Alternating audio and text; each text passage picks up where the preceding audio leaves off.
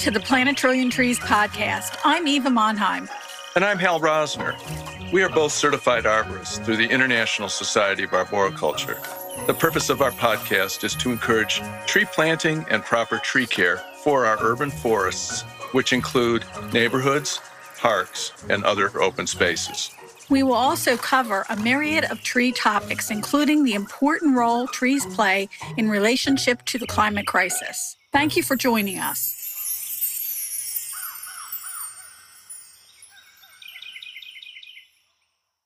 We'd like to thank our sponsor, Monheim Microphones. Monheim Microphones designs and handcrafts top tier studio microphones and preamps right here in the United States in Hollywood, California. Their incredible line of innovative microphones and designs are used around the world by everyone from podcasters to top charting record producers and singers. They recently released their new royalty microphone, Monheim Microphones Unparalleled Excellence, monheimmicrophones.com. Verdant Earth Educators provides dynamic in person training and online learning opportunities for environmental and horticultural businesses. Owned by ISA certified arborists and former university faculty, the Verdant Earth Educator team provides consultations on tree care and recommends climate resilient opportunities for your valued green spaces. Verdant Earth Educators is all about seeding knowledge for success. Find Verdant Earth Educators at verdanteartheducators.com. This podcast is being recorded on November 17th, 2023. Seth Lieberman co founded Quiet Clean Philly, an all volunteer organization dedicated to phasing out gas leaf blowers in the city of Philadelphia.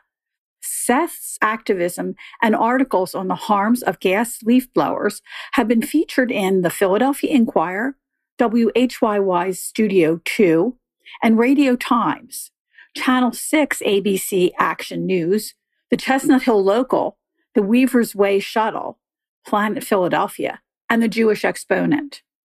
Seth is also active as part of a national network of municipalities seeking healthier and more sustainable communities through changing how we think about lawn care. When not volunteering, Seth runs Leadership Breakthroughs, a leadership and strategy development business focused on academic medical centers.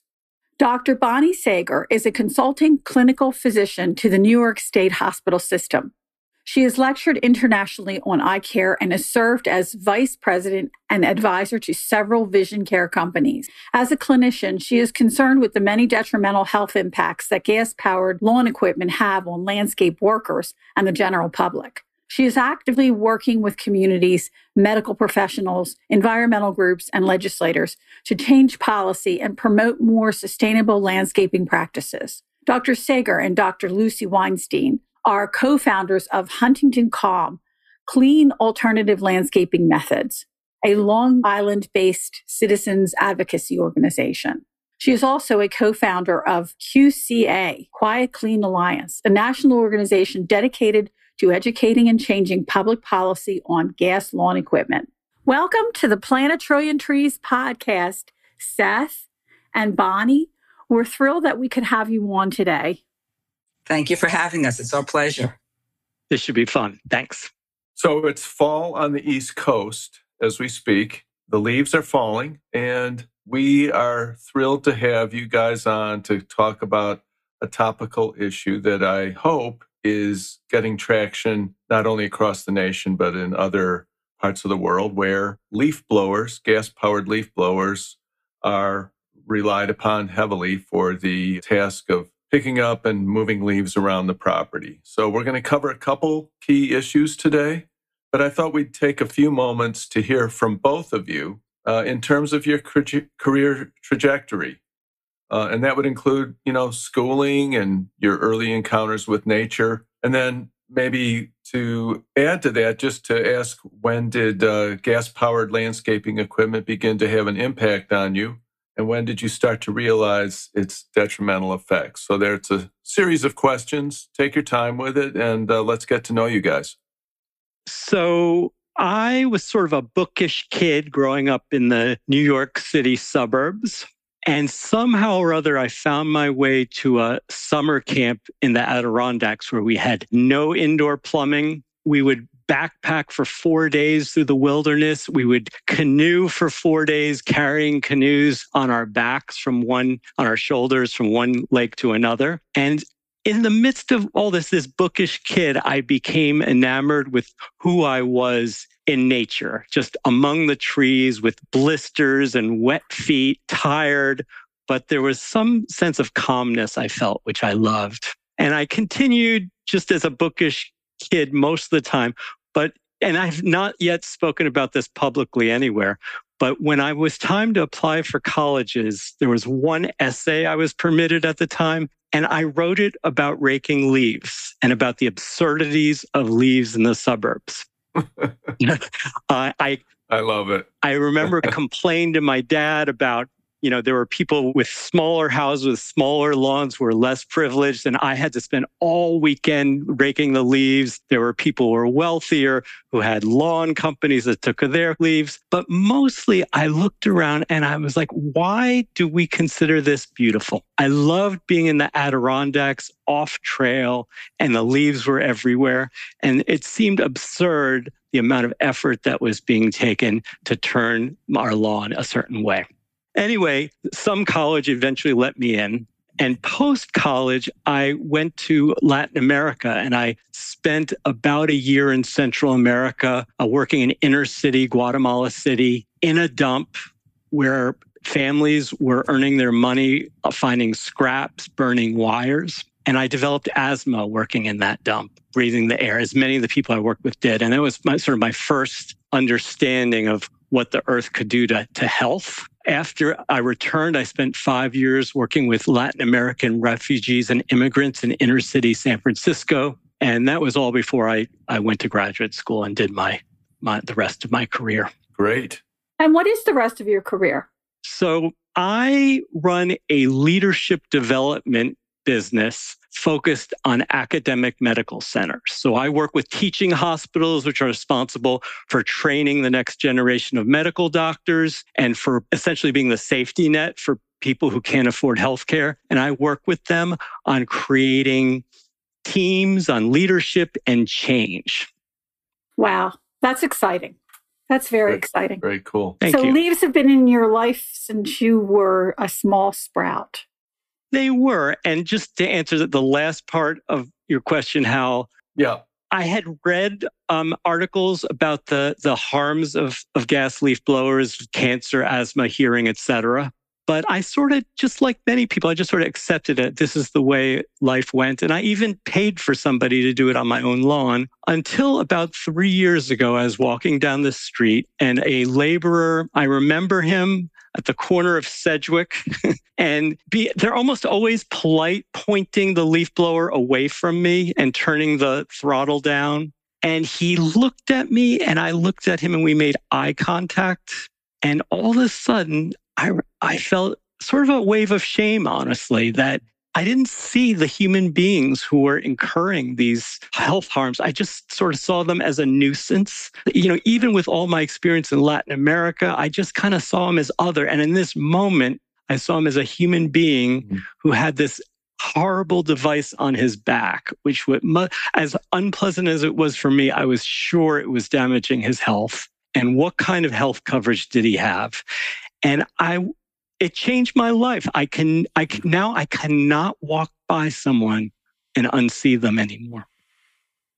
That's really fascinating. Wow. And it's sometimes, it's almost like a wake up call. I don't know whether it's the timing, uh, probably it is the timing that that all has to be synchronized so, so concisely that you, you do notice. And that's when your whole life changes. So let's hear from you, Bonnie, and let's hear your background and how you wound up talking about leaf blowers. Well, my story isn't as exciting as Seth's is. I grew up in suburbia, and on a Friday night or Saturday, dad would get out with the lawnmower and mow the lawn.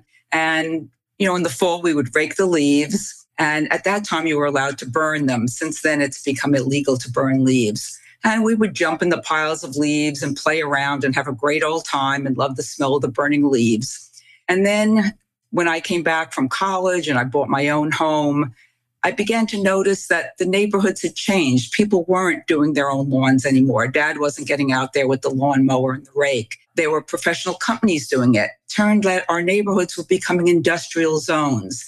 You had big trucks coming into them with all sorts of gas equipment, these huge mowers and blowers and edgers and chainsaws and all sorts of things. And what used to be peaceful, enjoyable neighborhoods became very loud and very noisy. And I've always enjoyed gardening and walking outside, but you could never seem to do that without hearing that grating, horrible sound of leaf blowers. And where it used to be one, a crew would use one of them, then it became two or three or more on a property. And as soon as one landscaper would leave, you'd have another one come into the neighborhood. So it became an all day event. It wasn't just once in a while. So my background is in science. I have a, a, bachelor's in zoology, I have a master's in biology, and then I have my OD degree. So I've always been interested in science and I've always been interested in the outdoors and nature and how everything interplays with each other. And I began, like, like Seth said, to see these people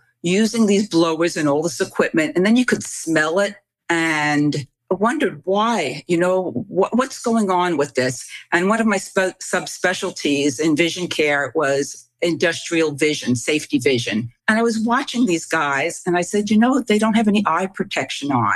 And then I saw some patients that actually had problems. They had either allergic reactions to the stuff they were blowing, they had um, corneal abrasions from debris that got into their eye, and some had very, very serious eye injuries. They actually had penetrating injuries from perhaps a piece of rock or twig or something that went into the eye. And I thought, why? Why are we doing this for grass clippings and leaves? And why aren't these guys protected? So began to do some more research and then began to understand not only was it the eyes that could become a problem, but the lungs and that cancer was involved and asthma and all sorts of health repercussions by using these, these pieces of equipment. And then I found Dr. Lucy Weinstein, who was my co founder in Huntington CALM, Clean Alternative Landscaping Methods. And Lucy's a pediatrician, and she was very concerned because she understood what it did to kids and their health. Kids are lower to the ground. They have higher respiratory rates. During summer months, they're outside playing. And during summer months, you have these landscaping crews mowing and blowing every week. And there's ground level ozone that's formed by the nitrous oxide and the emissions that come out of these things that combine with sunlight. So she was very, very concerned about the impact that, that it was having on children. So we both started to do more research and got involved with the American Academy of Pediatrics, the American Lung Association, and they all confirmed what we believed that these blowers are very, very toxic to the workers in particular, but to the neighborhoods in which they operate. So that's how I got involved in this. And we've been trying to change the culture where Today, you can go to a battery blower. The technology is there. And we're hoping that people will recognize that and switch to battery. It's not perfect, but it's a far better result and uh, for health than using gas. You know, I was talking to Hal before we did this uh, podcast. And one of the things that I learned when I was studying in horticulture is that leaves are there to capture uh, particles in the air to make it cleaner for us as human beings to breathe and to allow us to have clear vision in the in the natural world. This morning I woke up and I couldn't see barely out my window because they were blowing here yesterday. The neighbors were blowing early this morning. They're one on one side, one on the other, one across the street. It was like a nightmare. And what I think we've lost contact with is the fact that we wouldn't blow dust it around in our house. We wouldn't use a blower in our house to dust our furniture. We would use a vacuum to pick up the dust. So why aren't we using vacuums to pull in the leaves? And we were, I talked about this at University of Pennsylvania yesterday where we were doing a training session. Why aren't we using vacuums that automatically grind up the leaves and spit them out as a organic use mulch. It's easy. We have we have the technology. We're just not doing it. And I totally get where you're coming from because I can't stand the noise either. And if you have any sensitivity to noise, it can really make you go crazy, to be quite honest. But we do have an organization called Environmental Landscape Alliance, which we had met about a month ago. It's actually uh, ecological. Ecological, I'm sorry, Ecological Landscape Alliance. And at that meeting, they were showing the people how to use battery operated equipment. The guys that we went to in industri- indigenous indigenous yes, indigenous indigenous something. Anyway, everything that they have there is battery operated. And he's been doing people say, "Oh, it's too costly." You know what? Upfront cost, if it costs more upfront, that means you're going to save in the long run because somebody's thought it through. And yet we always go the cheapest, cheapest is the more expensive in the end. So these battery operated equi- equipment, everybody, you know, that was there that hasn't used battery equipment was like, no, you can't. It's not as good. And it's not. And, and I heard one of your talks, Bonnie, on one of the television shows. And you were saying that the equipment is, is made well. It does the same thing as a gas powered. You just have to have some kind of plug in. Well, there was a guy that was there and said, you know what? I figured I save $4,000 a year on each piece of equipment because I don't have to pay for gas and I don't have to worry about people breathing in bad stuff. And I also have a solar powered trailer. So all my batteries are constantly being charged from my solar panel. So there are so many things out there that are working. And you're right. Why are we doing what we're doing? I'm feeling pretty optimistic. I was at Home Depot a couple days ago in Delaware, and uh, there's an entire aisle uh, with three different manufacturers represented of strictly battery powered equipment, and they don't mix in the gas powered equipment. It's all clean technology in there. Three reputable companies. And I also feel like the hard work of educating the public and creating effective, practical ordinances, I, I think we're responding well. I think the manufacturers are responding well and pivoting, and fingers crossed. But Seth, you live in Mount Airy, Philadelphia's um, neighborhood in, in the northwest section of the city. Tell us about Quiet Clean Philly. Uh, great name for the organization, by the way. Tell us about your community and what factors came together uh, in order to mobilize and begin to publicize the range of concerns and the detrimental impacts of gas powered blowers. Sure. And uh, just to not take credit for the great name, you know, there are over 150 municipalities that have some form of a ban or restriction. And so the quiet clean is sort of something we're all hanging our hat on. Branding. Gotcha. But it's good. I just don't want to take credit for it.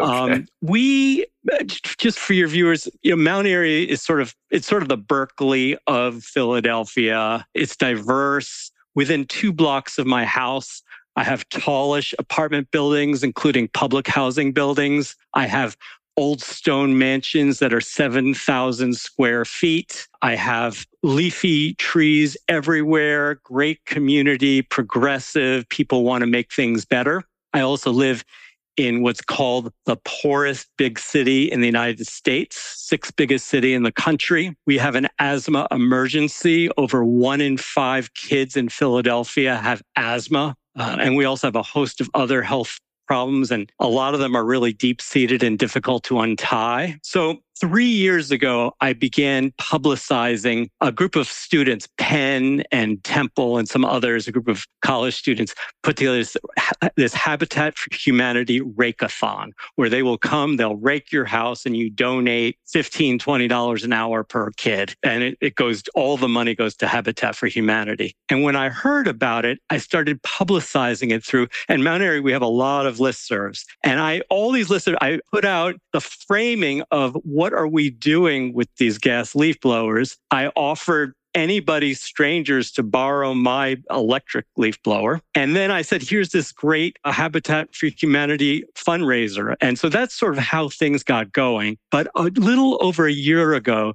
there was an ecological event at my synagogue within Mount Airy where um, uh, I met some other activists, talked about the issue, and on the spot, we decided to create Quiet Clean Philly. Within two weeks, we had written an op ed article, which was then promptly published by the Philadelphia Inquirer. And we started an online petition. Now we have over a thousand signatures with people calling for a phase out of all sale and all use of gas leaf blowers within the city limits. So that's where we are today. Wow, that's fabulous. Fantastic. That's fabulous. Yeah.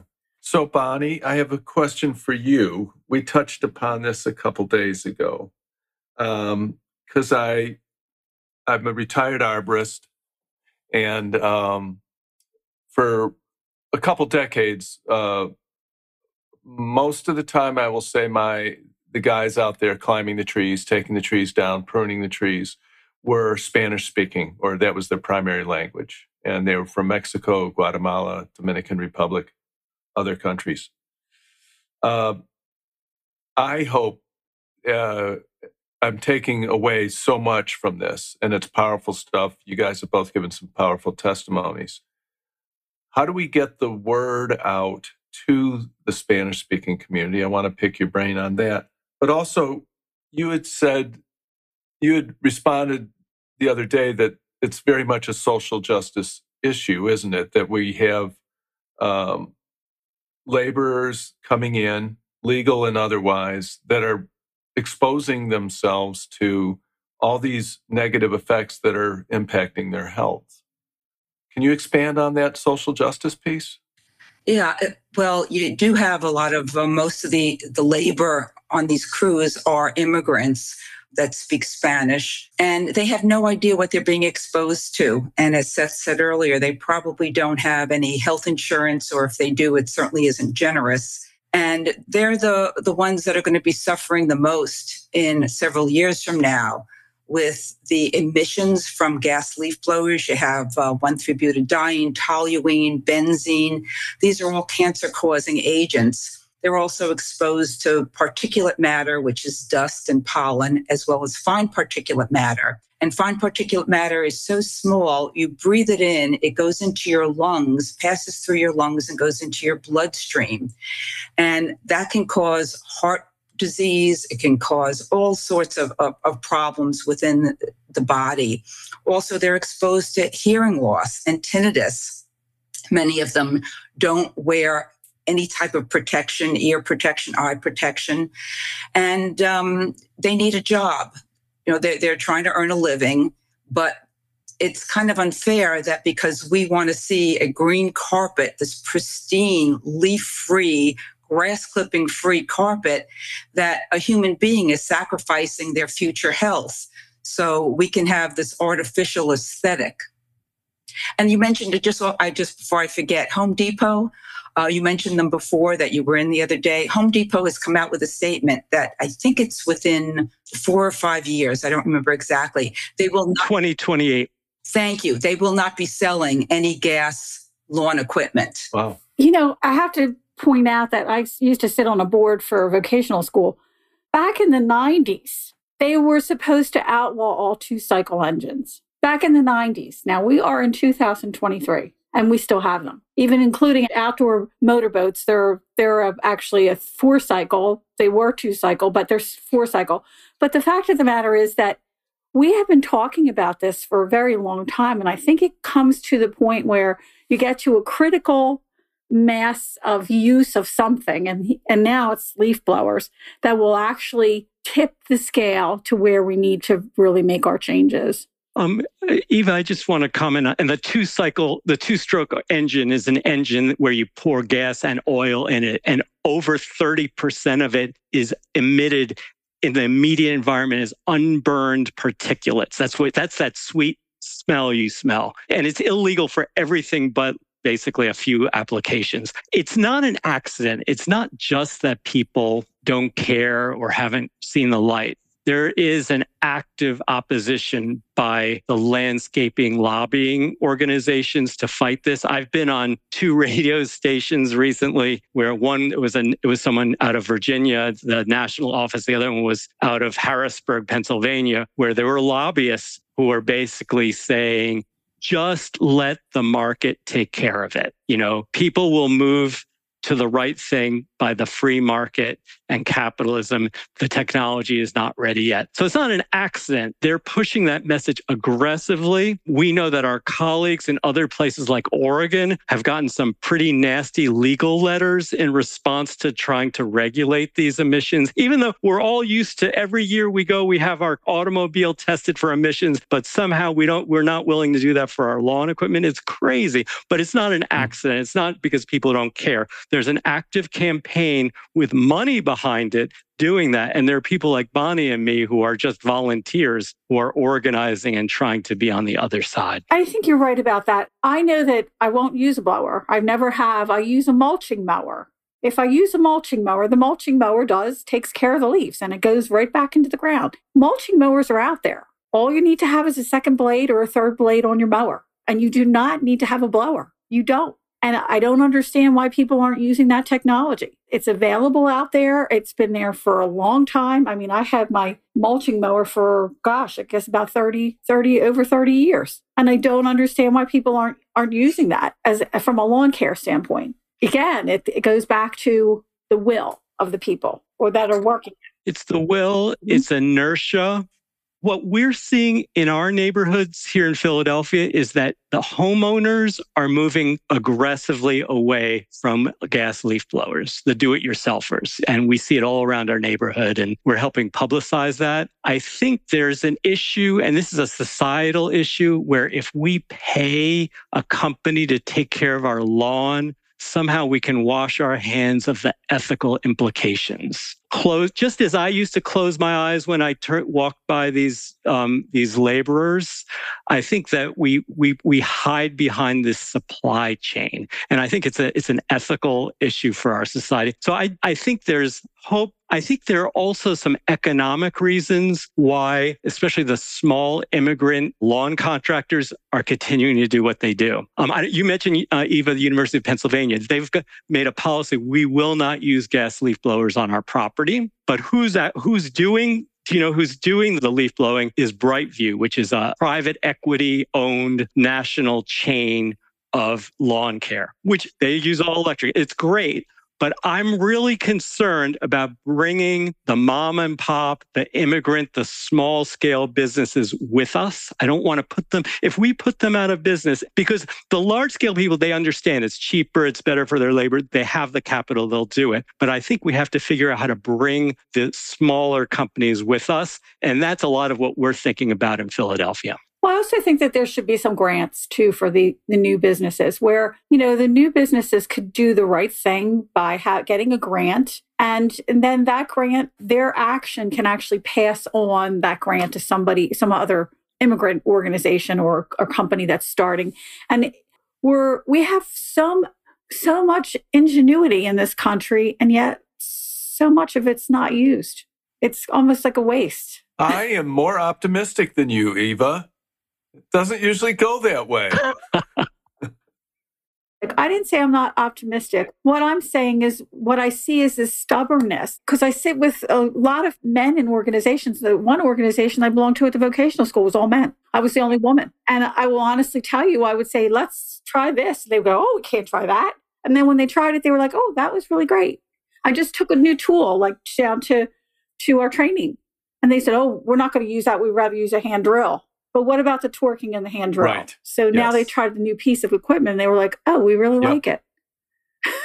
Uh, one one of the problems is a lot, we hear this a lot from contractors is that they have tried the electric blowers, but they tried the versions that are five years or more old. Yeah. And they yes. really didn't work as well. You know, now we know from the Consumer Reports study that compared that said basically they're more or less the same. They actually said that battery now has an edge. You can look on our website, Quiet Clean Philly, and you can see the ABC News story that looks at the Consumer Reports study as well as our work here in Philly. So that's there's resistance to change. There's having tried it earlier. There's also there's also the issue of a low margin business. And I'm a small business person. If you're a small business focused on lawn care, your margins are extremely small and you don't necessarily have capital to invest in something, even if it will save you. The Santa Cruz study says that within 10 months you get your money back. Maybe it's three years or two years you get your money back But if you're running that tight a business, it's really hard to do it. And if you raise your prices even a little bit,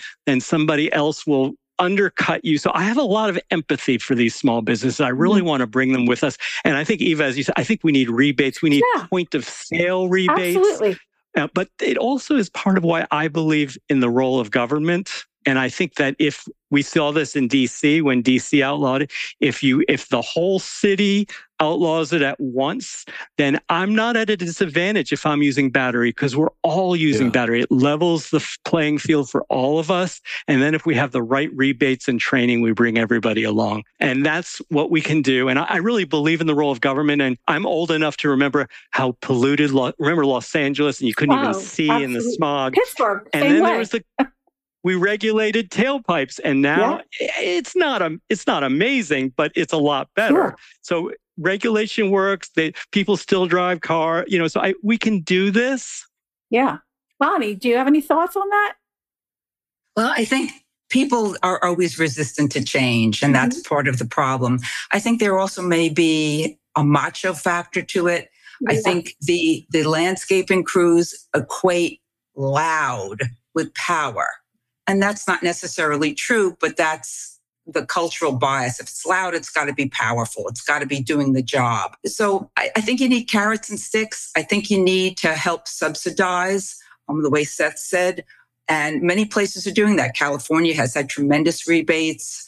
Colorado is having rebates. I think we have to rethink the whole lawn culture. Some places are actually paying people to tear up their lawn. Utah just came out. They're going to be paying people, I think it's $1.50 a square foot. Other places are doing it. Water is a very precious resource. Out west, water is becoming a real problem. So you have a monoculture lawn that doesn't sustain pollinators, that uses a lot of resources, fertilizers, chemicals, water, which is becoming a very rare commodity out west. So I think we need to rethink the lawn how we take care of it and is it really necessary to mow and blow it every single week? You know we have to as a culture think of the aesthetic and we have to think about the worker and we have to think about the planet and what's going on and is this really really necessary? You know they're trying to earn a living i understand that but i don't think anyone should earn a living off of something that's so toxic that hurts the communities that mm-hmm. hurts the worker and hurts the planet. Is it really necessary? So i think there's there needs to be a cultural shift. And Seth has brought up some wonderful, wonderful points. There is a very organized landscaping industry that is every time a ban or a restriction comes into place, they fight it tooth and nail. They're not willing to change. And it comes down to what they think is their bottom line, that their bottom line is going to be affected. But, you know, we all have to kind of live together. We all have to work together. Yes, economics is important, but what's the real cost down the line when someone loses their hearing, when someone develops asthma, when children are exposed to this? Children with autism react terribly to the noise. People that have home based businesses, they have to earn a living too. There's constant interruptions. You know, Eva, you said this morning they were in your neighborhood all day. The noise penetrates windows and walls because it's low frequency. What gives this one industry the right to come into our neighborhoods and obliterate the right to the peaceful use and enjoyment of your home? You know, I hear people all the time, I like to garden. I can't go out. Every time you go outside, a leaf blower starts up. It impacts people's lives, their quality of life. So, you know, I think there's got to be compromise. And I think the compromise is you can have a landscaping business but you need to go battery. You need to protect your worker, you need to protect your customers, and you need to protect the planet. And I think that's a pretty decent compromise. I know it's not perfect, but it's it's a path forward, I think, to a better way of taking care of properties. Something you said about eyes, and I, I have to go back to that. And I remember before OSHA came out, and that was one of the things that happened in in my dad's company where he worked. People would lose their eyes like it was like like nothing they lost an eye. I know that when number one problem when you don't have eye protection is you lose your eyes or you have a serious issue with your eye. And just by putting on the, uh, the protection on your eyes is you have your eyes. you know, it's that simple. And I like the fact that you talked about protective equipment. A lot of people resist wearing it because they just don't, they feel like, oh, you're not giving me my freedom.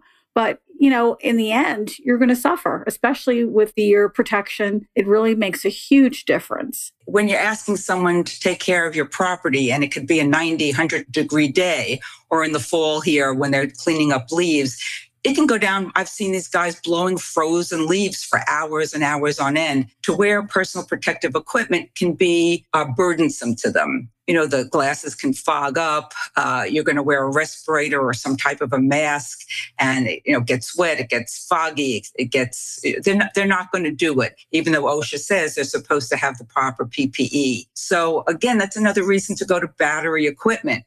The other side of that I can't remember where I heard it. It was Eva might have been articulating it just that the leaves laying on the turf or in the beds are housing microorganisms that yeah. are a positive contribution to the landscape along with insect eggs of the native insect right. population that we want to keep. So I don't remember the, the cycle in terms of the entomology, but the instars. The instars. Yes, thank yeah. you yeah that they're attached to the leaves and it's uh that's it's unsettling. I uh, uh seth characterized mount airy as as the berkeley neighborhood of philly and i actually have an association with chicago's berkeley arguably i guess is evanston illinois.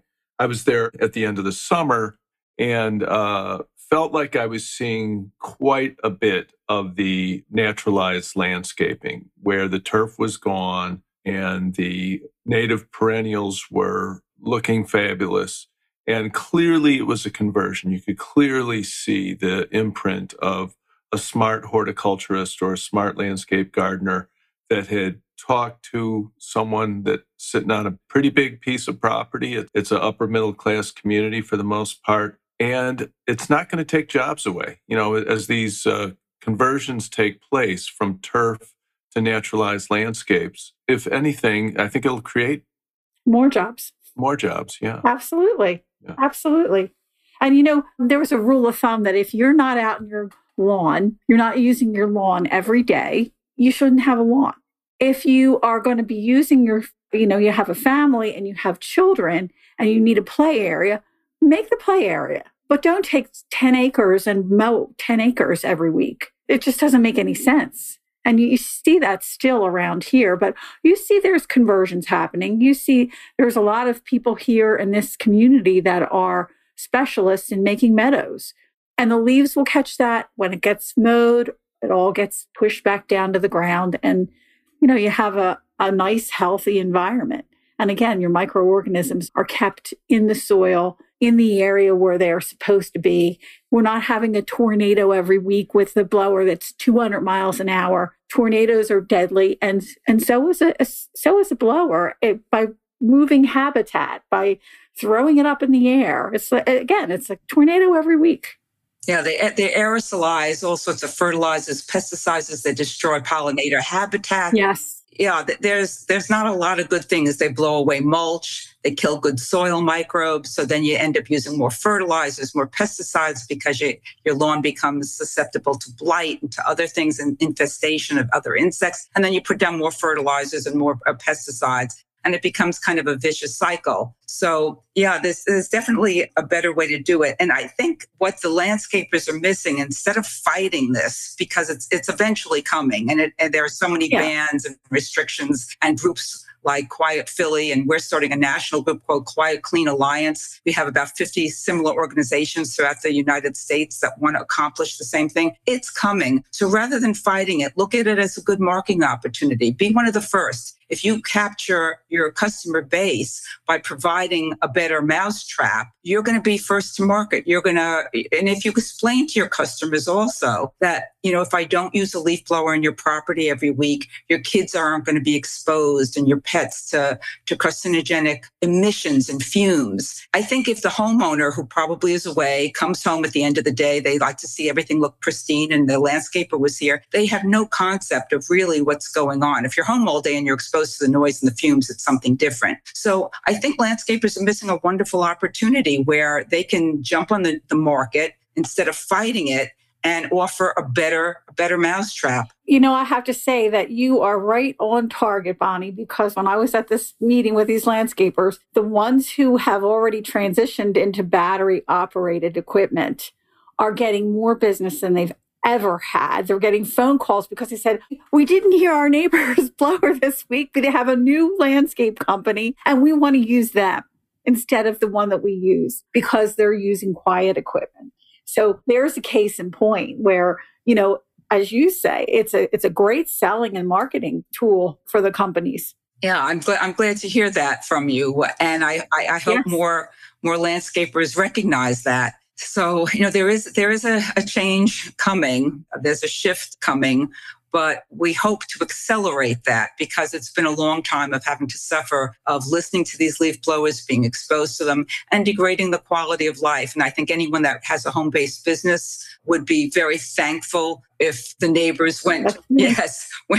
I also try to do paperwork and, and Zoom calls and things, and yeah. it's constantly my gynecologist says she has to deliver babies in the middle of the night. And she comes home, and just as she's about to fall asleep, the neighbor's landscaper comes and she can't sleep. Well, that's not good. If she's going to deliver your kid, you want her to be alert and awake. So I have a friend that's an attorney. He goes, especially during COVID, he would have to go down into the basement to a closet to take calls because the landscapers would be out blowing. They were considered essential workers during the pandemic, so they could work freely. So many of us are impacted in different ways. Um, retirees tell me all the time, I want to putz in my garden. You know, I work my whole life. I enjoy my garden, my free time. Um, I like to go to the local park, but you hear them there too. The noise travels so far. There doesn't seem to be any place that you can go without hearing a leaf blower. Um, I had a clinic yesterday, and after my clinic, I went over to Costco to pick up a few things guess who was at Costco in the parking lot? Yeah, the, the, the landscape was blowing and blowing and blowing. I said, I cannot get away from these things no matter where I go. I stay home and I hear them. I go to Costco, I hear them. Even our local hospital, which I've tried to speak to the medical director there.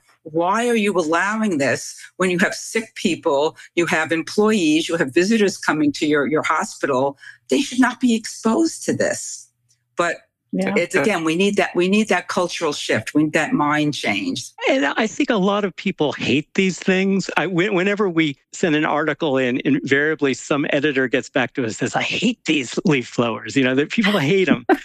um, and as well as elected officials who supported us and organizations, et cetera. And people feel like it's inevitable and I just have to live with it. But it, it's not sort of the way of the world. Uh, leaf blowers have not even been around, gas leaf blowers, less than 50 years. So this is, we haven't been doing this forever. This idea of having this pristine lawn it hasn't been around forever. It, you know, um, uh, uh, uh, Thomas Jefferson and George Washington, they liked what they saw in England and France. Uh, at Versailles, they called it the tapis vert, the green carpet. So this idea that it'll be like inside, outside. And so Jefferson modeled Monticello on it. Uh, George Washington brought gardeners from England to, to install his green lawns. And then we created this aesthetic that this is what it means to be successful. This is what good looks like.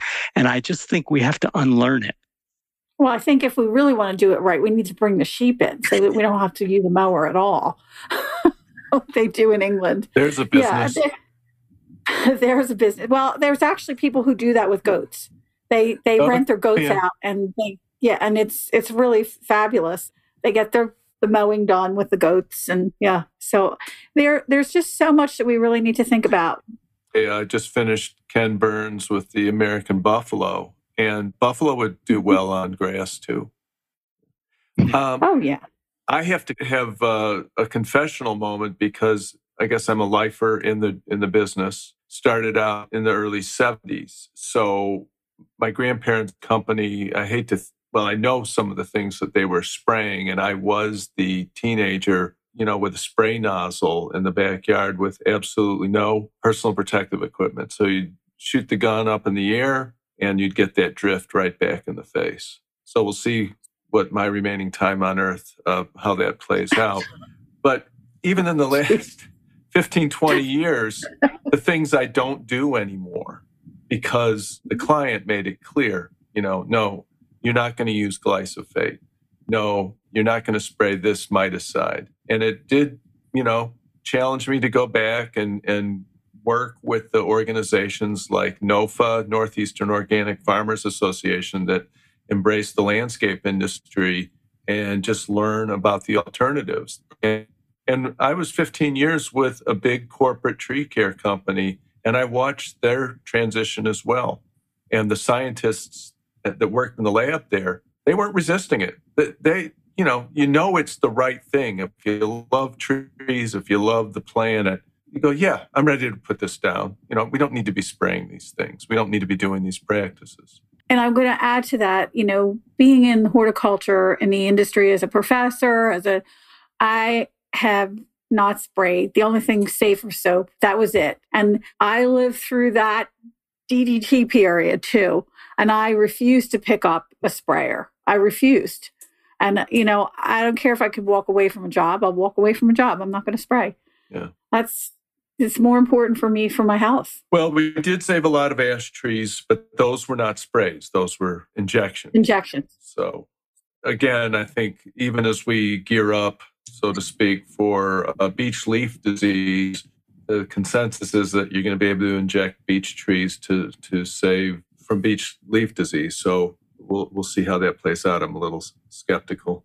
The way I'm thinking about this shift from gas leaf blowers is, you know, not just about the gas leaf blower, which is a horrible thing, but, you know, I live in a city, a very large city. There's density here. And there's obviously been a lot of polarization in our society and violence and conflict. And I see this as an opportunity for us to learn to live close to each other in consideration of all living beings, whether they be humans or not. And, you know, I, I love Philadelphia and I love that we're close together. And it's almost like, you know, when you walk down the street with, uh, across the street with a, with a kid in tow and somebody stops their car so you can get across and we, we really, we see each other and we care for each other. And I feel that this is an expression of becoming the kind of city, the kind of neighborhood, the kind of society that I think many of us really want to live in. That's really well articulated. Thank you for that. How about you, Bonnie? Well, in medicine, what we do is we always look at risk versus the benefit. If we apply this to landscaping, we've discussed all the different health risks, the ecological risks, the quality of life risks. And when you boil it down to what are the benefits, the benefits are we don't see some grass clippings on our driveways or our walkways, and we don't have a leaf on our lawn once they've fallen off the tree. We love them when they're on the trees when people go leaf peeping, but as soon as they hit the ground, they become an anathema and they must be destroyed and, and gotten rid of at all costs. So again, I think we need a shift in, in culture. We need to realize leaves, leaves are not the enemy leaves aren't going to hurt you. Leaves are there for a reason. Mother Nature usually knows better than we do. And she's been producing leaves for years. They produce nutrients, they produce all sorts of good things. You can use them as mulch. So I think Seth really put something quite beautiful out there about we all need to live together. And I think we need to be more considerate. Some people do work from home, some people have small children, some people have asthma, some people have COPD or, or, or getting cancer treatments. And to have this invasive noise and these toxins in our neighborhoods day after day after day. Again, what's the risk versus the benefit? The benefit is you don't see a grass clipping or a leaf. you know that's that's a really good point and when you talk about leaves i i get people say don't plant that dirty tree and i said i would say this is what i say who are the dirtiest things or living organisms on earth humans we create the biggest amount of dirt and filth that there's there is on the earth. And don't blame a tree for its leaves because everything that it drops disappears in within a year. So how could they be that dirty? and they look at me like, "What are you crazy?" No, I'm not crazy. We we just have to look and see what is really creating the mess and what is acceptable and what's not. It's not acceptable to have so much trash. We we're talking about sifters how to get the trash out of leaves so that they could reuse the leaves on an urban campus. That's what we were talking about yesterday. To get a sifter that cost a ton of money. But if you go for grant, get the grant so you could sift out the trash so you can use your leaves again because they're that valuable. And so those are the kind of things I think about all the time.